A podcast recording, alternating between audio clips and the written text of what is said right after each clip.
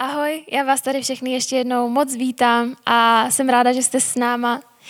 Pokračujeme dneska v sérii s názvem Bůh v karanténě a dnešní kázání má název Co tě ruší. Jsem ráda, že jste s náma zase v onlineu. Vím, že spousta z vás si fakt záměrně děláte čas na to tady být na premiéru a, a moc si toho vážím a jsem za to ráda. Ale stejně mě mrzí, že nemůžeme se scházet osobně, že na vás nemůžu vidět, že se vás teď nemůžu zeptat, jak se vám daří, protože mě to opravdu moc zajímá. A i v tom malém kruhu lidí, se kterými se vídám, cítím, že se lidi moc dobře nemají poslední dobou. Většina lidí se má buď špatně, protože možná přišli o práci, nemůžou chodit do školy, mají zdravotní problémy a tak dál, anebo se mají jenom tak nějak. A i já, když se mě někdo zeptá, jak se mám, odpovídám prostě, prostě nějak. Neděje se nic hroznýho, neděje se žádná katastrofa, ale já sama tu tího okolností na sobě cítím. Cítím, že něco prostě není úplně v pohodě. Nevím, který je den, všechno mi splývá dohromady. Nevím, kolik je hodin, když se ráno probudím. Vyvalím se z postele, kouknu z okna a už mám pocit, že je šest večer. Všechno prostě tak nějak splývá. A, a pokud máte stejný pocit, tak v tom opravdu nejste sami. Pokud máte pocit, že jenom tak proplouváte teď životem a vlastně nevíte, co se děje a máte se tak nějak, tak je nás opravdu víc. Jestli si vzpomenete na začátek karantény loni, všichni jsme byli na začátku trošku vyděšení, ale nadšení. Konečně máme čas na sebe, konečně máme čas na svůj duchovní život, na Boha, Básnili jsme o tom, jak se naučíme nový koníčky, jak se naučíme nový jazyk, jak začneme malovat, jak prostě začneme prohlubovat vztahy a to všechno. A všechny nás to taky hodně rychle přešlo. A pokud se taky cítíte blbě za to, kolik z toho času jste reálně promarnili, nebo jste ho jenom prostě nevyužili, tak jak jste si plánovali, tak jak jste chtěli, tak eh, si dovolím říct, že se to týká většiny z nás, takže se za to nemusíte cítit tak špatně. Vstoupili jsme totiž do něčeho, na co jsme naprosto nebyli připraveni. Do něčeho, co jsme ještě nikdy předtím v životě nezažili. A dali jsme na sebe a na celou tu situaci úplně nereálný očekávání. Já rozhodně nejsem expert na to, jak zvládat karanténu skvěle, ale dneska vás chci jenom pozbudit, abyste to nevzdávali. A aby dneska jste se znova zkusili na tu situaci podívat, možná z úplně jiného úhlu. A věřím, že to je to, co vám pomůže pohnout se z toho místa, na kterým se možná teďka cítíte tak nějak zaseknutí. Když jsme dva nebo tři týdny zpátky měli v úzkém týmu meeting a, a modlili jsme se za City House a tak dál, tak mi pán Bůh připomněl tady ten verš s Efeským. Pokud jste opravdu slyšeli jeho hlas a poznali v něm pravdu, je vám jistě jasné, že musíte odhodit svůj dřívější způsob života. Honbu za požitkem vlastního skaženého já, na jejímž konci číhá záhuba a stále znovu nechat provětrávat své srdce božím vanutím. Tady v té pasáži se mluví o tom, že když člověk, který nezná Boha, pozná tu pravdu, že odhozuje ten svůj starý způsob života a ty staré touhy a jde do něčeho nového. Hrozně se mi líbí to stále znovu nechat provětrávat své srdce božím vanutím. V ten moment jsem ale na ten verš měla trošku jiný pohled. V Bibli je taková zmínka několikrát. To, že pokud chcem nechat Boha dělat nové věci, musíme jít prostě pryč s tím starým. A v ten moment jsem ten verš pochopila tak, že snažit se do tohohle nového období přinést rutinu starého období prostě nemůže fungovat. Ale to je přesně to, co se od začátku většina z nás snaží dělat. A to je taky důvod, proč se nám to vůbec nedaří. Proč naše vztahy s lidma i s Pánem Bohem začínají vysychat. U spousty z nás v tom došlo k naprosté rezignaci, možná i k nechuti. A to všechno postavilo hodně tlustou zeď. Mezi nás a to, co se děje právě teď, a taky mezi nás a mezi Pána Boha. Naše chyba je totiž v tom, že za prvé se snažíme žít, jako by se vůbec nic nestalo. Násilím do všeho nového tlačíme a rveme tu starou rutinu, starý způsob života a snažíme se ho co nejvíc napodobit. Ale to se nám nedaří, že jo? Protože cítíme, že, že tady to nepasuje, že tady to nefunguje. Tak jsme frustrovaní, nic neděláme. Máme výčitky z toho, že nic neděláme, tak znova vstaneme, znova se snažíme vzít rutinu starých dní a přenést ji do těch nových. A to nás vyčerpá do bodu, kdy se už unavíme a zdáme to. Co se děje pak?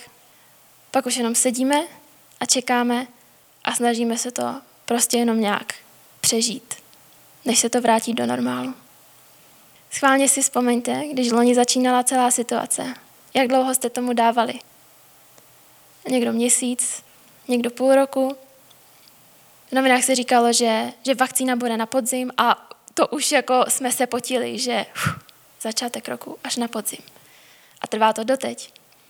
A i teď je ten konec pořád tak nějak v nedohlednu. Vyhlížíme ten náš normál, ale vám chci říct, že tohle, tohle právě teď je náš nový normál. A pokud se budeme snažit to jenom nějak tiše přetrpět a počkat, anebo se snažit zoufale napodobit ten způsob života, který byl předtím, tak totálně promrháme to, co Bůh dělá právě teď. Skvělý obraz pro celou tuhle situaci použila Cass Langton. To je vedoucí kreativního týmu Hillsongu a tuhle její myšlenku jsem slyšela už v první karanténě a hrozně to ve mně zůstalo, hrozně mi to pomohlo a i proto to chci sdílet dneska s váma. Když v Austrálii loni začala karanténa, ona měla ještě ten produktivní mood, který měla většina z nás, tak eh, se rozhodla, že eh, si předělá zahradu a pustila se do zahradničení. Vysadila si na zahradě meruňku a jednoho dne jí ostříhala větve. Když se k těm větvím vrátila po třech dnech, tak byla v šoku, protože viděla, jak na nich rostou malý zelený lístečky. Přitom už leží na zemi a jsou odřízlí od stromu. A to může být i my.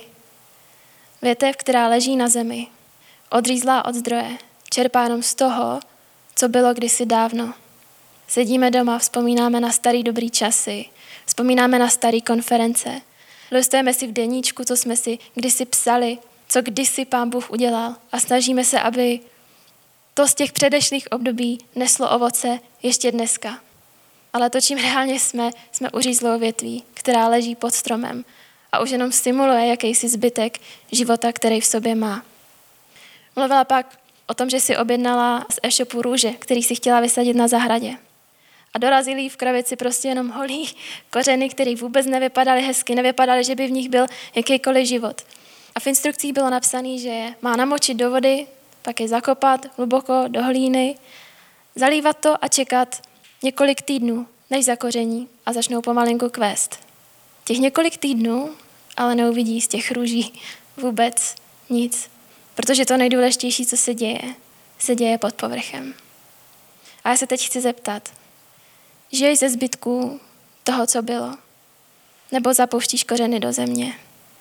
Jsi spíš růže nebo odříznutá větev? A spoustu z vás si možná řekne, že se spíš cítíte být jako ta odříznutá větev. Já si to nejdřív řekla taky. A řeknu vám, proč si myslím, že se takhle cítíme. V přísloví 29.18 se píše, že kde chybí vize, tam jsou lidi bez zábran, tam lidi ztrácí směr. Spousta z nás jsme byli odříznutí od stromu, protože jsme přišli o svou vizi. Možná jste sněli o tom, že začnete nový biznis. Možná jste sněli o tom, že, že začnete nový projekt, že odcestujete, jako já jsem chtěla odcestovat. A chvilku jsme drželi na vlásku a říkali si, hej, bude to dobrý, prostě přejde to. Ale čím díl to trvá, tím víc ten sen, tím víc ta vize bledne a my znova nevíme, proč tady jsme, proč má cenu se vůbec o něco snažit. Když ten sen je v dáli a už ho možná ani nevidíme jako reálný, možná si říkáte, má vůbec cenu dneska snít. Má cenu v dnešní době vůbec něco plánovat. Pokud chceme být ta růže, potřebujeme najít nový směr. Život neskončil, když to tak možná trochu vypadá. A kolem nás jsou pořád lidi, kteří potřebují praktickou pomoc, kteří potřebují naše rady, naše pozbuzení, kteří potřebují poznat Boží nadpřirozenou naději. Pořád je tady budoucnost a je sice extrémně neznámá a nikdo z nás nedokáže říct, jaká bude, ale už teď je možná na ní Bůh potřebuje začít připravovat. Nesmíme ztrácet fokus, protože na to není čas. A máme pocit, že toho času je hrozně moc a, a nevadí, když ten rok promarníme, ale není to pravda. Tohle není doba, kterou máme se snažit přežít a nějak tím prostě proplout. Tohle je doba, kterou máme prožít plnohodnotně a s Bohem. Jak můžeme najít nový směr? Mám k tomu dva body. A ten první je změň svůj přístup k modlitbě. Náš první problém je, že hodně mluvíme a málo posloucháme.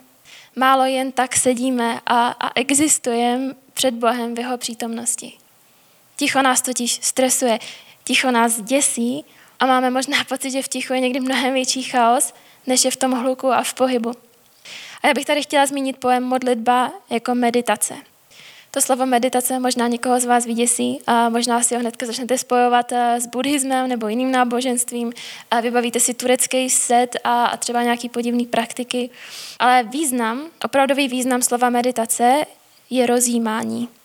A o tom Bible mluví hlavně v žálmech.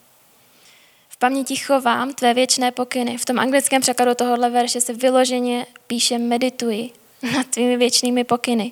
Těmi se, hospodine, vždycky utěším. Blahoslavený je muž, který nežije podle rady ničemu, na cestě hříšníků se nestaví a v zasedání posměvačů neusedne, ale oblíbil si hospodinův zákon. Nad jeho zákonem rozjímá ve dne i v noci.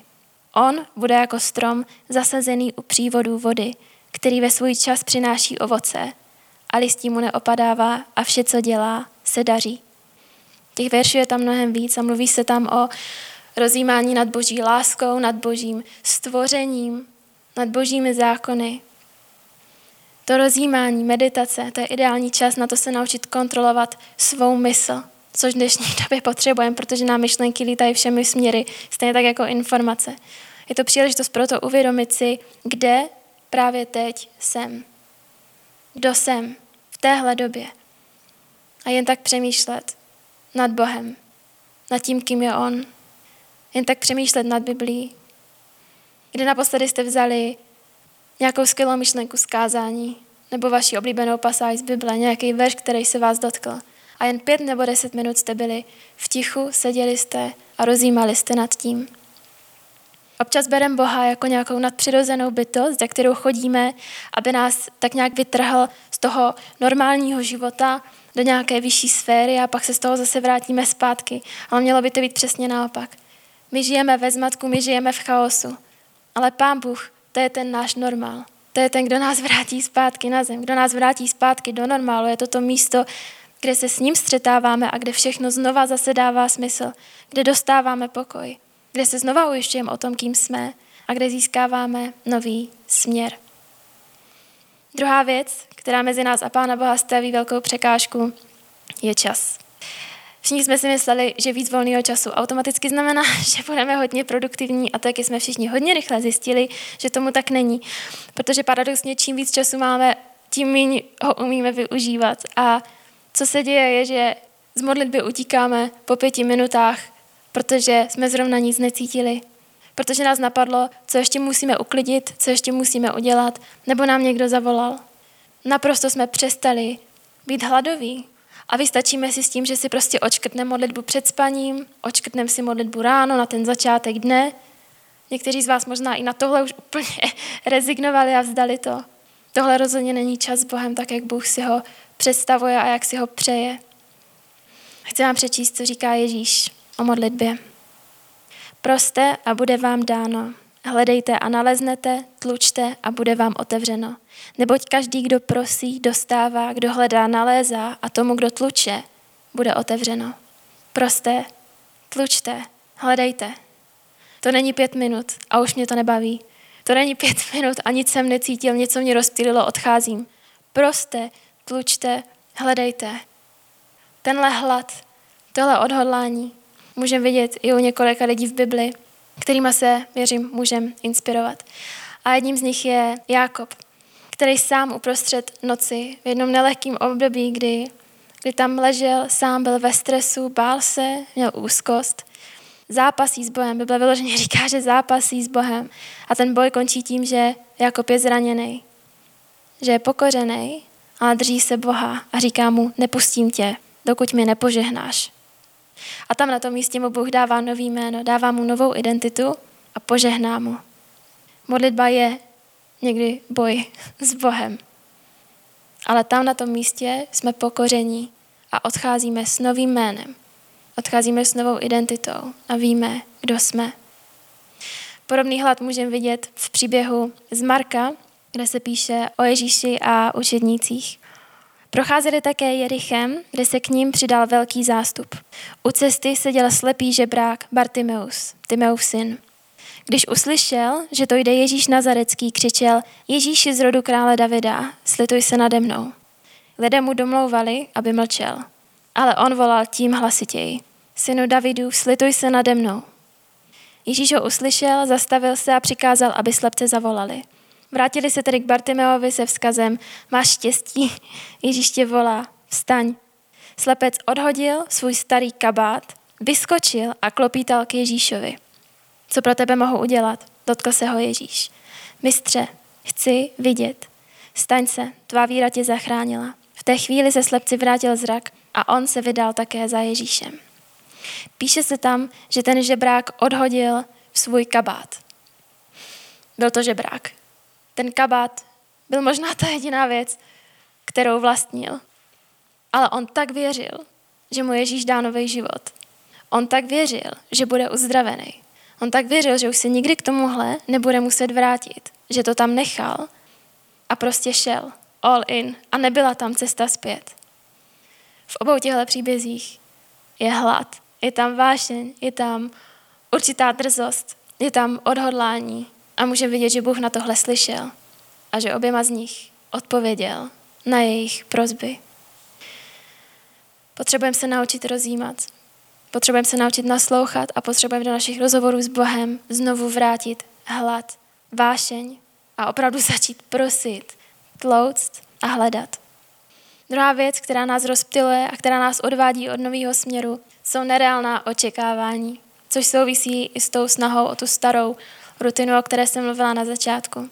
A ten bod zní pusť nereálná očekávání sám nebo sama na sebe. Spousta z nás uvízla na tom jednom samém místě, protože jsme si uvědomili, že ta naše disciplína na to nestačí, že naše odhodlání možná nevydrží díl jak den a že my takový, jací jsme, prostě nejsme dost na to, aby jsme tohle zvládli tak, jak si přejem. A dobrou zprávou je, že Bůh tohle o nás zjistil už hodně dávno. A proto nám On sám říká, abychom přestali hledat odpovědi a řešení ve svých slabých nebo silných stránkách. Ježíš sám o sobě řekl, já jsem chléb života. Kdo přichází ke mně, nebude nikdy hladovět. Kdo věří ve mě, nebude nikdy žíznit. Já jsem světlo světa. Kdo mě následuje, nebude už chodit v temnotě, ale bude mít světlo života. Já jsem ta cesta, pravda a život. A to nejsou jenom pěkný slova. Bůh na nás kouká jako na ty ztracený a zmatený bytosti, který prostě tady proplouvají životem, neví co a jak. A říká, je to v pohodě, protože ty už v sobě nemusíš hledat odpovědi. Já jsem tvoje světlo, já jsem tvůj chleba, já jsem tvoje cesta, já jsem pravda, já jsem život. Ale my stejně žijeme hladoví, žijeme žíznivý, snažíme se být náš vlastní chleba, naše vlastní cesta, naše světlo, protože věříme tomu, že odpovědi leží v naplněných očekáváních, který jsme my dali sami na sebe. Že odpovědi leží tady někde v mých vlastních zdrojích. Ale Ježíš říká, já vím, že ty tím vším nemůžeš pro sebe být. A proto jsem se tím vším stal já. Ty nejsi dost, ale já jsem dost. Přestaňme se bičovat za to, kým jsme, kým nejsme. Přestaňme se bičovat na nesplněné očekávání, které jsme my sami dali na sebe. A přestaňme lovit sílu a vášeň někde daleko v předešlých obdobích a doufat, že to ještě dneska ponese ovoce. Musíme přestat být odříznutá větev a stávat se tou růží, která je hluboko pod hlínou, doma, v karanténě, ale zapouští tam kořeny. Když jsem nad tím obrazem víc přemýšlela, došlo mi, že ta růže reprezentuje naději. Protože ta růže je ta, co říká, tady ještě něco bude. Tady ještě něco poroste, tady ještě něco vykvete. Ta větev nabízí už jenom vyhaslej zbytek života, který stejně brzo zanikne. Aby toho nebylo málo o květinách v tom lekázání, tak eh, jsem si vzpomněla, když jsem to chystala na jeden příběh, který se stal tak dva roky zpátky. Byla jsem s mojí mamkou v květinářství a stála tam paní, vypírala kytky a hrozně brečela. Tak jsme na sebe tak s mamkou koukali. A bylo nám blbý jí tam nechat, zároveň nám bylo blbý jít za ní něco říct, tak nějak jsme se asi v duchu přetahovali, jako kdo tam půjde. A jelikož já jsem ta křesťanka, tak eh, pomyslný los padl na mě. Tak jsem za tou paní šla, zeptala jsem si, jestli jí můžu nějak pomoct. A ona brečela a vyprávěla mi svůj příběh a řekla mi, že tam kupuje kitky na hrob svojí dceři, která umřela zatímco byla těhotná. A já jsem stála a nevěděla jsem, co mám říct. Tak jsem mi prostě jen vyslechla. Uronila jsem slzu, obejmula jsem jí, popřála jsem jí hodně sil, v duchu jsem se za ní modlila a snažila jsem se jí dát naději, že, že jednou ta bolest nebude tak hrozná, jako ji cítí právě teď. A vyšla jsem z toho květinářství a stála tam mamka a zeptala se mě, pomohla si jí? A mě až teď došlo, co to vlastně znamenalo. Moje mamka není křesťanka, ale je to extrémně citlivý člověk. Je to člověk, za kterým si ráda jdu pro radu. Je, je hrozně moudrá, ale jakoby ona věděla, že z nás dvou mám něco, co ona jí nemůže nabídnout. Že z nás dvou já jsem ta, co jí může pomoct, ne kvůli tomu, že bych byla moudřejší nebo zkušenější než je moje mamka, ale protože mám naději, kterou ona nemá a kterou já té paní jsem mohla přinést. Ačkoliv jsem neměla odpovědi, ačkoliv jsem neměla okamžitý řešení, měla jsem prostě ten soucit a naději, že to takhle nebude navždycky. A to je častokrát to, co potřebujeme víc než černobílou odpověď. A jak jsem se na to tak vzpomněla a celý mi to došlo, tak jsem si uvědomila, že nás tenhle svět strašně potřebuje. Lidi chcou černobílé odpovědi a nemají je. A ani my je nemáme. A možná ani nebudeme mít. Ale to, co máme, je naděje. Naděje, která fakt může pomoct lidem prožít tohle období úplně jinak a plnohodnotně. A tak si přeju, ať se nenecháme rozptýlit okolnostma, ať se nenecháme rozptýlit sami sebou, svýma slabostma, svou nedostatečnou disciplínou, očekáváníma, kterých jsme nenaplnili. A začneme být hladový po nových věcech, co Bůh chce dělat právě teď. A začneme být hladový po našem čase s Bohem. Ať jsme schopni se vzdát rutin, které byly kdysi dávno, toho všeho, co bylo kdysi dávno a přijmeme tohle všechno jako náš nový normál a jako něco novýho. A přeju si, abychom opravdu začali prosit, tlouct a hledat zvláštní nový směr pro náš život.